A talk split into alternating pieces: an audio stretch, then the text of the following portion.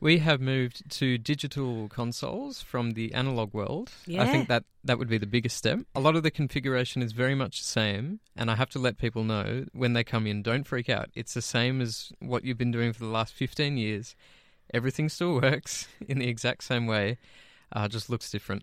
Because that'd be a huge hurdle for a lot of presenters who have been here for those 30, 40 years, Mm. even, who all of a sudden we've gone to some a, a huge leap in technology. Yep, everything's black, white, silver. It all looks futuristic. It does. It's silver, isn't it? Because the old ones, for people that don't know, the old ones really did look.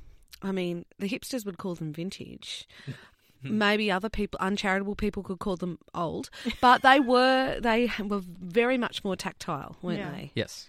How, how did the upgrade happen? Well, my mentor, Richard Fleming, who is still helping out at this point in time, he's still helping out a little bit with me as a bit more of a consultation role. And there's still some things that he is looking after in the, the technical department. I'm just the one who's a bit more on site at the moment.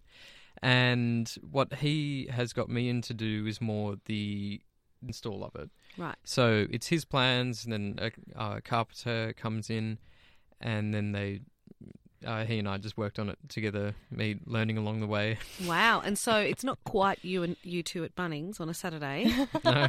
but there's but there is a bit of that because if we talk about Studio Four, and that's for people that don't know, that's the podcast studio, and so it's designed so people can stand and talk to each other in groups. For a lot of people, even just having the extra guest microphone Mm. is a huge bonus, so that all five can be talking at the same time, as well as someone else on the phone, maybe even someone else on Skype. So really, you could get seven people if you wanted to. Um, and then actually, that if you're thinking only one person on a Skype call, you can get multiple people on. What some of the bigger challenges?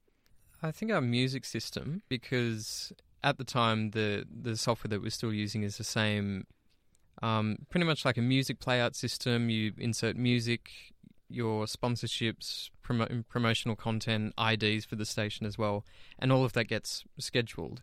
So that is the same software that we had in the analog system, and the only real difference is how it communicates with the rest of the world, even wi- within the studio and then moving outside of the studio as well.